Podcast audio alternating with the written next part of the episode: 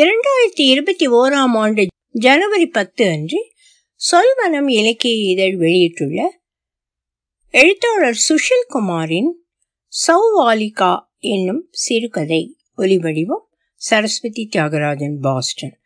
அவர்கள் என்னிடம் சொல்கிறார்கள், ஒரு அடிமை உறங்குவதை நீ பார்த்தால் அவனை எழுப்பி விடாதே, அவனது சுதந்திர கனவை நிறுத்தி விடாதே. நான் அவர்களிடம் சொல்கிறேன், ஒரு அடிமை உறங்குவதை நீங்கள் பார்த்தால் அவனை எழுப்பி அவனுக்கு சுதந்திரத்தை பற்றி விளக்கமாக கூறுங்கள். கலீல் ஜிப்ரான்.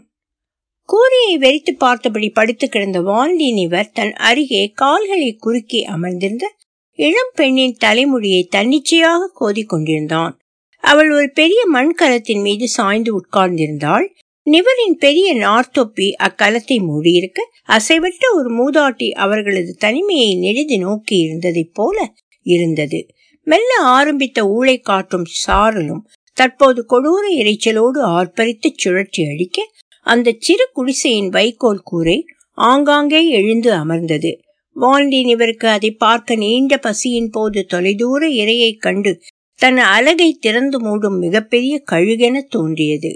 இனிய கலவிக்கு பிறகு தனிந்து கிடந்த போதும் அவனது மனதில் சொல்ல முடியாத துயரம் அழுத்தியதை போல எதையோ யோசித்து கிடந்தான். திடீரென கத்தியவாறு எழுந்தவன் தன்னருகே இருந்த ஜெனிவர் குப்பியை எடுத்து தரையில் ஓங்கி எறிந்தான். அது சில்லுகளாக தெரித்து அந்த இளம் பெண்ணின் மீது தெரிக்க, அவள் நடுங்கியவாறு எழுந்து, என்ன ஆயிற்று, நான் ஏதும் தவறு செய்து விட்டேனா என்று கேட்டாள். தனக்குள்ளாக முனகிக் கொண்டிருந்தவன், இல்லை இல்லை, நான் ஒரு அடிமுட்டாள், மன்னிக்க முடியாத தவறை செய்து விட்டேன், முட்டாள் முட்டாள் என்று சொல்லி தன் முகத்திலேயே ஓங்கி அறைந்தான். ஐயோ, நிறுத்துங்கள், வேண்டாம், என்னவென்று என்னிடம் சொல்லுங்கள், நீங்கள் ஏதும் தவறு செய்திருக்க கூடியவராக இருக்க முடியாது, தயவு செய்து உங்களை காயப்படுத்திக் கொள்ளாதீர்கள். இப்போது என் மக்களை நான் எப்படி சந்திப்பேன்? அவர்கள் முகத்தில் எப்படி என்னால் முழிக்க முடியும்? இந்த போதையும் காமமும் என் இனத்தையே அழித்து விட போகிறது. எவ்வளவு பெரிய தவறிழைத்து விட்டேன், முட்டாள் என்றவன் மண்கலத்தின் அருகே சாய்த்து வைத்திருந்த தன் உடைவாளை எடுத்து உருவினான். அவ்விளம் பெண் அவன் அருகே ஓடி வந்து நடுங்கியவாறு, என்ன செய்கிறீர்கள்? நீங்கள் யார்? எனக்கு ஒன்றும் புரியவில்லையே, நான் என்ன செய்வது என்று அழ ஆரம்பித்தாள். சற்று நேரம் தன் வாளை உற்று நோக்கி கொண்டிருந்தான் வாண்டிவர். தொடர்ந்து தனக்குள்ளாக முழங்கிக் கொண்டிருந்தான். திடீரென வாளை தன் கழுத்தின் அருகே வைத்து கண்களை இறுக மூடி நின்றான். அவள் சட்டென பாய்ந்து அந்த வாளின் கூர் முனையை பிடித்து வளைத்து இழுத்தாள். அவளது உள்ளங்கையின் செஞ்சிவப்பு இரத்தம் அவனது முகத்தில் பீரிட்டு அடித்தது. சௌவாலிகா தீவின் கிழக்கு கடற்கரை ஓரம் ஆய்ஸ்டர் பேண்ட் எனும் அழகிய கிராமத்தின் அதிகாலை பொழுது. ஆளுநரின் கூடாரத்திலேயே விலக்கி கொண்டு உள்நுழைந்த வீரன் தலைவணங்கி நின்றான். ம், என்ன என்று கம்பீரமாக கேட்டுக்கொண்டே அரசாங்க ஆடை அணிவதை தொடர்ந்தார் ஆளுநர் ராபர்ட் வில்லியர். மிகவும் நிதானமாக, உடலோடு இறுக்கமாக ஆடையின் ஒவ்வொரு கயிற்றையும் கட்டி கொண்டிருந்தார். டச்சு ஆளுநர் தாமஸ் அவரது சிறு படையோடு கரை சேர்ந்து விட்டார் கவர்னர் அவர்களே. ம், முட்டாள்கள் வரட்டும், காலை உணவிற்கு பின் கடற்கரையிலேயே சந்திக்கலாம். நமது உளவாளி லூயி நிக்கோலஸ் வந்துவிட்டானா? அவன் குடிக்காமல் பார்த்துக்கொள். அவன் குடித்து விட்டு வந்தான் என்றால் உன் தலை இருக்காது. என்ன? அப்படியே கவர்னர் அவர்களே. நான் சொன்னபடி எல்லாம் தயாராக உள்ளனவா? டச் ஜெனிவர் ஜின் சொன்னபடி வந்து விட்டதா? ஆம் கவர்னர் அவர்களே, தங்கள் கட்டளைப்படியே. கடற்கரையை ஒட்டிய சிறு மலை குன்றின் அடிவாரத்தில் பெரும் மக்கள் திரள். கழிகளாலும் கயிற்றாலும் எல்லையிடப்பட்ட மைதானத்தின் மையத்தில் இரு பெரும் காலி ஆசனங்கள். பக்கத்தில் சில ஆசனங்களில் உட்கார்ந்து பழச்சாறு அருந்தி கொண்டிருந்த செல்வந்தர்கள். அவர்களை சுற்றி சில அடிகள் தொலைவில் வட்டமாக பிரெஞ்சு காவல் வீரர்கள். அவ்வட்டத்தை சுற்றி அரசாங்க அதிகாரிகள் திரள். பின் இன்னொரு காவல் வட்டம். கயிற்று எல்லைக்கப்பால் கடல் அலை போல எழுந்து அமர்ந்து இருந்த அடிமைகள் கூட்டம். அவர்களோடு கண்ணுக்கு தெரியாத எல்லையால் பிரிக்கப்பட்டு உட்கார்ந்திருந்த அந்நிலத்தின் பூர்வீக குடிமக்கள். உப்பு வெட்டி உலர்ந்த சருமத்தில் வெடிப்புகளும் சீழ்வழிந்த புண்களும் நிறைந்திருக்க, வலியை பொருட்படுத்தாமல் குத்த வைத்து உட்கார்ந்திருந்தனர் அடிமைகள். அவர்களை சுற்றிலும் ஈக்களின் கூட்டம். அவர்களை தொட்டுவிடாது தங்கள் குடும்பங்களோடு ஒடுங்கியிருந்தனர் பூர்வ குடியினர். திடீரென முழங்கிய கொட்டு சத்தத்தை கேட்டதும் மொத்த கூட்டமும் எழுந்து நிற்க, கூட்டத்தின் இரு புறங்களில் இருந்த இரு குதிரைகள் மெல்ல உள் நுழைந்தன. கூட்டத்தில் மெல்லிய சலசலப்பு. தன் வெண் குதிரையிலிருந்து துள்ளி குதித்து தன் உடைவாளை உருவி தூக்கி காட்டினார் ராபர்ட் வில்லியர். மக்கள் திரள் ஓவென ஆர்ப்பரித்தது. தன் கருப்பு குதிரையின் மேலிருந்து புன்னகைத்தவாறு தன் இரு கைகளையும் வான் நோக்கி காட்டி பின் மக்கள் திரளை பார்த்து கையசைத்தார் டச் ஆளுநர் மார்டின் தாமஸ். மக்கள் கூட்டம் மீண்டும் ஆர்ப்பரித்தது.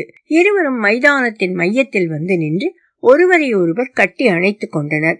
பின் ரகசியமாக ஏதோ முணுமுணுத்தவாறு கைகளை குலுக்கிக் கொண்டனர். இருவரும் அவ்விரு பெரும் ஆசனங்களில் சென்று அமர மொத்த கூட்டமும் அமைதி அடைந்தது. தங்கள் பயணமும் எமது விருந்தும் சிறப்பாக இருந்திருக்கும் என நம்புகிறேன் கவர்னர் தாமஸ். அற்புதம் என்பதை தவிர வேறு என்ன சொல்லிவிட முடியும் கவர்னர் ராபர்ட் அவர்களே. தாங்கள் கரை சேரும் முன் எமது பிரெஞ்சு கப்பல்களின் பிரம்மாண்டத்தை பார்த்து வியந்துவிட்டதாக கேள்விப்பட்டேனே.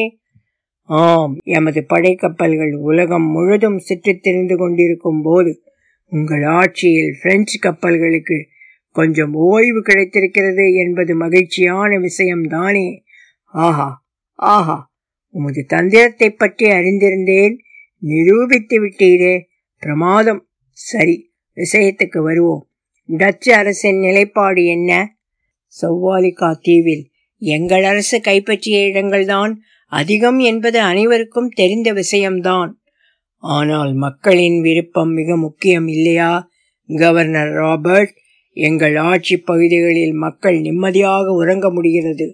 எங்கள் அடிமைகள் போல உப்பு விளைவிக்க இந்த உலகத்தில் யாராலும் முடியாது அல்லவா? நிம்மதியும் அதிகபட்ச விளைச்சலும் சாத்தியம் எனில் அதென்ன சாதாரணமான விஷயமா என்ன? நீ பேச்சிலும் வல்லவர்தான். எனக்கு இப்படி நீட்டிக்கொண்டு செல்வதில் விருப்பமில்லை. வரலாற்றில் நம் இருவரின் சந்திப்பு நல்லபடியாக எழுதப்பட வேண்டும். போரிட்டு வென்று பெறுவதில் எங்களுக்கு பெரிய சிக்கல் ஒன்றும் இருக்கப் போவதில்லை. என்றாலும் இந்த மக்களின் நிலையை பார்த்து போர் இனி வேண்டாம் என எம் பிரெஞ்சு அரசு முடிவு செய்திருக்கிறது. தங்கள் அரசிற்கும் இது மகிழ்ச்சியான செய்தியாகத்தான் இருக்கும் என நம்புகிறேன். டச்சு விதவைகளின் எண்ணிக்கையாவது குறையட்டுமே என்று சொல்லி சத்தமாக சிரித்தார். ஒரு நொடி கடுமையாக மாறிய முகத்தை திருப்பி சுற்றியுள்ள செல்வந்தர்களையும் காவல் வீரர்களையும் பார்த்தார் ஆளுநர் தாமஸ். பெருமூச்செறிந்து, பிரெஞ்சு விதவைகள் தொடர்ந்து விதவைகளாக இருப்பதில்லை இல்லையா? சரி, அதை விடுவோம். எமக்கும் போரில் விருப்பமில்லை. வாழ்வை விட போர் அவ்வளவு உன்னதமானதா என்ன? என் உடலின் தழும்புகளை பார்த்து என் மகள் அழுது கொண்டே கேட்ட கேள்விகளுக்கு என்னால் இன்னும் பதில் கண்டுபிடிக்க முடியவில்லை. சரி, நீங்கள் ஒரு திட்டத்தோடு தான் இருக்கிறீர்கள், சொல்லுங்கள் கேட்போம் என்று புன்னகைத்தார். பிரமாதம், இப்படி செய்யலாம். எங்கள் படையிலிருந்து பெரும் வீரன் ஒருவனை நான் அழைக்கிறேன். தங்கள் படையிலிருந்து ஒருவனை தாங்கள் முன்னிறுத்துங்கள்.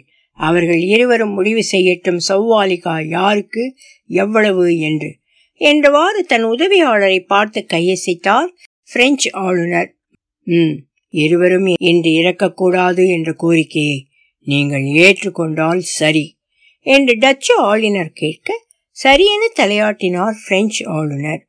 பிரெஞ்சு படையின் சார்பில் லூயி நிக்கோலஸ் வந்து மைதானத்தின் மத்தியில் நின்றான். அவன் முன் ஒரு மேடையில் பல பாட்டில்கள் அடுக்கி வைக்கப்பட்டிருந்தன. மேடையின் மறுமுனையில் தலையை தொங்க போட்டுக் கொண்டு நின்றிருந்தான் வாண்டிவர். அவன் மைதானத்திற்குள் நுழைந்த போது அடிமைகளின் மொத்த கூட்டமும் ஆரம்பித்த முழக்கம் இன்னும் ஓய்ந்திருக்கவில்லை. லூயி தன் கைகளை உயர்த்தி அனைவரையும் அமைதியாக இருக்க சைகை செய்தான். நிவரின் உடலில் எவ்வித அசைவும் இல்லை.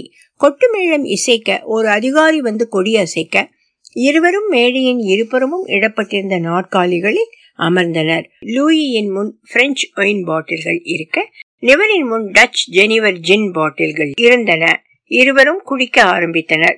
லூயி ஆரவாரத்தில் உற்சாக குரல் எழுப்பிக் கொண்டே குடிக்க நிவர் அமைதியாக ஏதோ சிந்தனையில் ஆழ்ந்தவாறு குடித்தான். இருவரும் ஒவ்வொரு பாட்டிலையும் முடிக்க முடிக்க கூட்டம் ஆர்ப்பரித்தது. இரு ஆளுநர்களும் செல்வந்தர்களுடன் சேர்ந்து குடிக்க இசையும் அழகிகளின் நடனமும் என ஒரு திருவிழா போல உருக்கொண்டது அக்கடற்கரை. அடுத்த மேளம் கேட்கும் வரையில் இருவரும் விடாமல் குடிக்க வேண்டும்.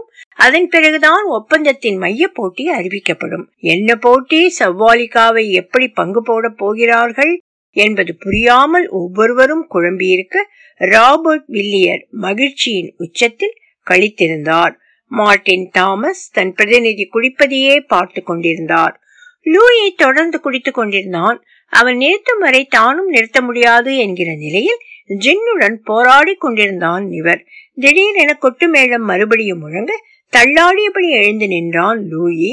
அவனை தொடர்ந்து மேடையை பிடித்தவாறு எழுந்து நின்றான் இவர். சௌவாலிகாவின் மொத்த எல்லை நூறு சதுர கிலோமீட்டருக்குள் தான் இருக்கும். உப்பு, விவசாயம் மற்றும் மீன்பிடி தொழில் சார்ந்து செழித்திருந்த அழகிய தீவு. மேற்கிந்திய தீவு நோக்கிய தன் பயணத்தின் களைத்த ஒரு பின்மதிய நேரத்தில் சௌவாலிகாவின் கடற்கரையை பார்த்து வியந்து நின்றான் கிறிஸ்டபர் கொலம்பஸ். அன்று புனித மார்ட்டினுக்கான தினம். அங்கு உருவாக போகும் ஒரு ஸ்பெயின் சுற்றுலா தலத்தை கனவு கண்டவனாக தன் புனிதரின் பெயரை அத்தீவுக்கு சூட்டினான். ஆனால் ஏனோ அவனுக்கு அத்தீவில் இறங்கவோ ஓய்வெடுத்து செல்லவோ மனம் வரவில்லை. கடற்கரை எங்கும் சூழ்ந்திருந்த கொடும் கொலைகளில் பிழைத்திருந்த அராக்கு இனத்தவரையும் கரீஃப் இனத்தவரையும் கண்டு கையசைத்து விட்டு திரும்பி சென்று விட்டான். அடுத்த சில வருடங்களுக்கு ஸ்பெயின் அரசாங்கத்தின் ஆட்சியில் பல்வேறு நாட்டு அடிமைகள் இறக்குமதி செய்யப்பட்டு ஒப்பந்தங்களின் எண்ணிக்கை அதிகரிக்க அத்தீவின் மேல் பல அரசுகளின் பார்வை திரும்பியது. ஒப்பந்தம். ஆய்ஸ்டர் பேண்ட் மைதானத்திலிருந்து குறிப்பிட்ட நேரத்தில் லூயியும் நிவரும் எதிரெதிர் திசைகளில் புறப்பட வேண்டும். லூயி பிரெஞ்சு மக்கள் நிறைந்திருந்த வடக்கு கடற்கரை ஓரமாகவும் நிவர் டச்சு மக்கள் வாழ்ந்த தெற்கு கடற்கரை ஓரமாகவும் செல்ல வேண்டும். வெறும் கால்களில் ஒரு நடைப்பயணம். தீவை சுற்றி நடந்து வரும் இருவரும் எந்த இடத்தில் சந்திக்கிறார்களோ அந்த இடம்தான் சௌவாலிகாவின் பாக பிரிவினையின் தொடக்க புள்ளியாக அமையும். மேற்கு கடற்கரையின் அப்புள்ளியிலிருந்து கிழக்கு கடற்கரையின் ஆய்ஸ்டர் பேண்டுக்கு வரையப்படும் புது எல்லையின் வடக்கு பகுதி பிரெஞ்சு அரசின் கீழும் தெற்கு பகுதி டச் அரசின் கீழும் நிர்வகிக்கப்படும். போதையின் தள்ளாட்டத்தோடு மெல்ல நடந்து கொண்டிருந்தான் லூயி. முடிவில்லாமல் நீண்டு செல்லும் கடற்கரையில் மணல் முட்களாக குத்தி கிழிக்க அதற்கு மேல் ஒரு அடி கூட எடுத்து வைக்க முடியாதென எண்ணி விழுந்தான். கண்கள் கனத்து உறக்கத்தில் ஆழ்ந்த நொடியில் ஆளுநரின் கடும் சொற்கள் நினைவில் வந்தன. அந்த டச்சு முட்டாளை விட நீ ஒரு அடி குறைவாக நடந்திருந்தாய் என ஒரு செய்தி என் காதுகளை எட்டும் அதே நேரத்தில் உன் தலையும் உன் மனைவி, குழந்தைகள், உன் பெற்றோர் மற்றும் உன் வம்சாவழியின் ஒவ்வொருத்தரின் தலையும் இந்த பிரெஞ்சு நிலத்தில் இரத்தத்தை தெளித்து விழும். இதற்கு மேல் உன்னிடம் நான் எதுவும் சொல்வதற்கில்லை. கண்களை தேய்த்து விழித்தெழுந்த லூயி தள்ளாடி தள்ளாடி தன் நடையை தொடர்ந்தான். தொலைவில் கடற்கரையின் குறுக்காக நிலத்தில் பாதியும் நீரில் பாதியுமாக நின்ற ஒரு மலைக்குன்றை பார்த்ததும் மீண்டும் மலைத்து நின்று விட்டான். தன் காலடியில் சுருண்டு கிடந்த தன் நிழலை வெறித்து பார்த்தவன் அதன் மேல் காரி உமிழ்ந்தான். தன் எச்சிலை வெறித்து பார்த்தவன் முகத்தில் சட்டென ஒரு வெளிச்சம். தன்னை சுற்றிலும் யாரும் இருக்கிறார்களா என பார்த்தான். யாரும் இல்லை என உறுதி செய்து கொண்டு அக்குன்றை நோக்கி விரைந்து சென்றான். என்ன இது? நீ ஏன் இப்படி செய்தாய்? என் தவறுக்கு என் மக்களுக்கு கிடைக்கவிருந்த வாழ்க்கையை அழித்துவிட்ட எனக்கு மரணம் மட்டுமே சரியான முடிவாக இருக்கும். நீ ஏன் இடையில் வந்து இப்படி என்னை வதைக்கிறாய் என்று ரத்தம் கசிந்து கொண்டிருந்த அந்த இளம் பெண்ணின் கட்டுப்போட்டு உள்ளங்கையில் தன் முகத்தை தோய்த்து முத்தமிட்டான் வாண்டி நிவர். இல்லை இல்லை, நீங்கள் ஒரு வினாடி கூட இப்படி யோசிக்க கூடாது. நீங்கள் இழக்கும் ஒவ்வொரு நொடியும் நீங்கள் கடக்க வேண்டிய ஒவ்வொரு அடி என்பதை மனதில் வையுங்கள். உடனே புறப்படுங்கள். நமது மக்களுக்காக மிக பெரும் வெற்றியை நீங்கள் உருவாக்கி தரப்போகிறீர்கள். கிளம்புங்கள் என்று அவன் கைகளை பிடித்தவாறு எழுந்து நின்றாள். அவளது முகத்தை உற்று பார்த்தவன் அவளை இறுக்கமாக அணைத்து முத்தமிட்டான். உன்னை பார்த்த அந்த நொடியில் என் நீண்ட நடையின் வலி மறைந்து போனது. என் ஒட்டுமொத்த இனத்திற்கான சுதந்திரத்தின் புன்னகையை உன்னில் ஒரு நொடி நான் பார்த்தேன். எத்தனை ஜின் பாட்டில்களாலும் ஒன்றும் செய்ய முடியாத என்னை உன் ஒற்றை பார்வை அடித்து வீழ்த்தி விட்டது. இப்போது கூட நீ நிஜமான ஒரு பெண்தானா, இல்லை இதெல்லாம் என் கனவில் நடக்கிறதா என்பது எனக்கு உறுதியாக தெரியவில்லை. ஒருவேளை சோர்ந்து விழுந்த என் உடல் தெற்கு கடற்கரை முனையில் இப்போது சடலமாக ஒதுங்கி கிடக்கிறதோ என்னவோ. போதும், மேலும் மேலும் குழப்பத்தில் வீழ்ந்து போகாதீர்கள். நீங்கள் வென்று நிற்கும் போது உங்களை தேடி நான் வருவேன். என் நிஜ கரங்களால் உங்கள் தோள்களை கட்டி அணைத்து முத்தமிடுவேன். இப்போது புறப்படுங்கள். நள்ளிரவு ராபர்ட் வில்லியர், மார்டின் தாமஸ், பிரெஞ்சு பேரழகிகள், டச் தேவதைகள், இருநாட்டு செல்வந்தர்கள், அவர்களுக்கு ஊற்றி கொடுத்த சேவகர்கள் மற்றும் காலியான மது பாட்டில்கள் என எல்லோரும் எல்லாமும் ஆழ்ந்த உறக்கத்தில் கிடக்க, அடிமை கற்பிணி பெண்கள் பசிமயக்கத்தில் உறக்கமின்றி கிடக்க, மற்ற அடிமைகள் எரிந்தணையும் தீப்பந்தங்களின் வெளிச்சத்தில் உப்பு வெட்டி குவித்துக் கொண்டிருந்தனர். தன் மூச்சு காற்றின் அனல் வெளிச்சத்தில் நடப்பது மறந்து தன்னிச்சையாக ஓடிக்கொண்டிருந்தான் வாண்டிவர். அவன் கடக்கும் ஒவ்வொரு அடியிலும் தன் இனக்குழந்தைகள் ஒவ்வொருவரின் முகமாக வந்து சென்றது. மலைக்குன்றின் உச்சியில் நின்றான் லூயி. அந்த தடையற்ற உயரமும் மேகங்களின் அருகாமையும் அவனை விட்டு விடுதலையாகி நிற்கச் செய்தன. உழவுகளின் போது செய்த திருட்டுகளும் கொலைகளும் தப்பியோடிய கணங்களும் நினைவில் வந்து போயின. நான் ஒரு கவிஞனாகவோ இசைக்கலைஞனாகவோ இருந்திருக்கலாம். ஒயினும் பெண்களும் அரட்டையுமாக எவ்வளவு மகிழ்ச்சியாக இருந்திருக்கலாம். வீரம் நாட்டுக்கான சேவை என்றெல்லாம் என்னை நானே ஏமாற்றிக் கொண்டிருந்திருக்கிறேன். என்னை போலவே இருக்கும் இன்னொரு மனிதன் எப்படி என் எதிரியாகிறான்? அவனது மனைவியை தொட எப்படி என்னால் முடிந்தது? அவனது குழந்தைகளின் தலைமுடியை சிரித்துக்கொண்டே மழித்து விட்டேனே. என்ன கொடூரம்! இத்தனை உளவு வெற்றிகளுக்கு பிறகும் என்னால் நிம்மதியாக உறங்க முடியவில்லையே.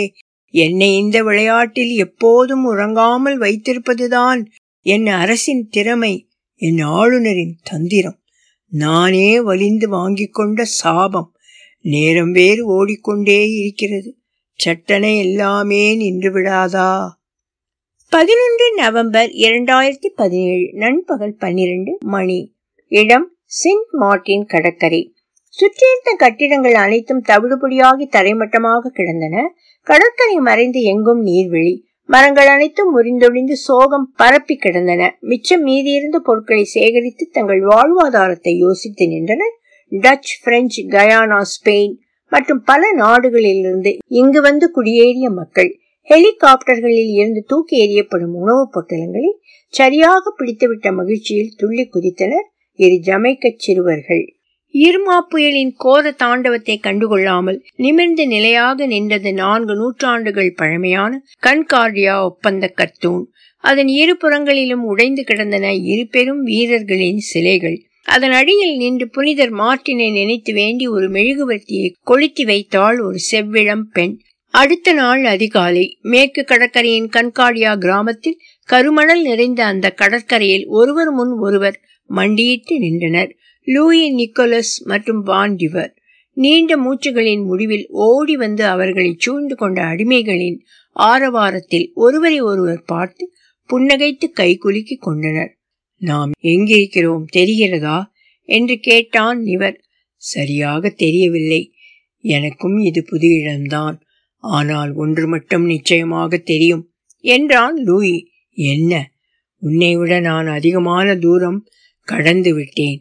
வெற்றி எங்கள் பிரெஞ்சு அரசுக்கே. ஓஹோ, பார்க்கலாம். அப்படியே நீங்கள் வென்றிருந்தாலும் உன்னிடம் எப்போதும் மாறப்போவதில்லை நண்பா என்று சொல்லிவிட்டு திரும்பி நடந்தான் இவர். தான் விட்டு வந்த அந்த செவ்விளம் பெண் வந்திருக்கிறாளா என்று சுற்றிலும் தேட ஆரம்பித்தான். இரண்டு நாள்களுக்கு பிறகு அக்கடற்கரை விழாக்கோலம் பூண்டது. ஆளுநர்கள் ராபர்ட் வில்லியர் மற்றும் மார்டின் தாமஸ் இருவரும், அடிமைகள், பிரெஞ்சு மக்கள், டச் மக்கள், செல்வந்தர்கள், நடன அழகிகள் முன்னிலையில் கான்கார்டியா ஒப்பந்தத்தில் கையெழுத்திட்டனர். சௌவாலிகா தீவின் மொத்த நிலப்பரப்பில் மூன்றில் இரண்டு பங்கு பிரெஞ்சு அரசின் கீழும் மூன்றில் ஒரு பங்கு டச் அரசின் கீழும் வருவதாக. ஆய்ஸ்டர் பேண்டிலிருந்து கான்கார்டியா வரையிலான குறுக்கு எல்லையின் வடபகுதி பிரெஞ்சு பகுதியாகவும் தென்பகுதி டச்சு பகுதியாகவும் வரையறுக்கப்படுகிறது. மேற்கு கடற்கரையின் கான்கார்டியா முனை பகுதியில் இரு நாட்டு ஆளுநர்கள் ராபர்ட் வில்லியர் மற்றும் மார்டின் தாமஸ் ஆகியோரின் பெருமை சொல்லும் விதமாக இருபது அடி உயரமான கர்த்தூன் நிறுவப்படும். ஒப்பந்தம் கையெழுத்தான பிறகான விருந்தில் லூயியும் நிவரும் ஒரு மேசையில் அமர்ந்திருந்தனர். லூயி ஒரு பிரெஞ்சு ஒயின் பாட்டிலை நிவருக்கு கொடுக்க, அவன் ஒரு ஜெனிவர் ஜின் பாட்டிலை லூயிக்கு கொடுத்தான். இருவரும் மகிழ்ச்சி உண்டாகட்டும் என்று சொல்லி குடிக்க ஆரம்பித்தனர். இசையும் நடனமும் அழகிகளும் சூழ நீண்ட ஒரு விருந்து.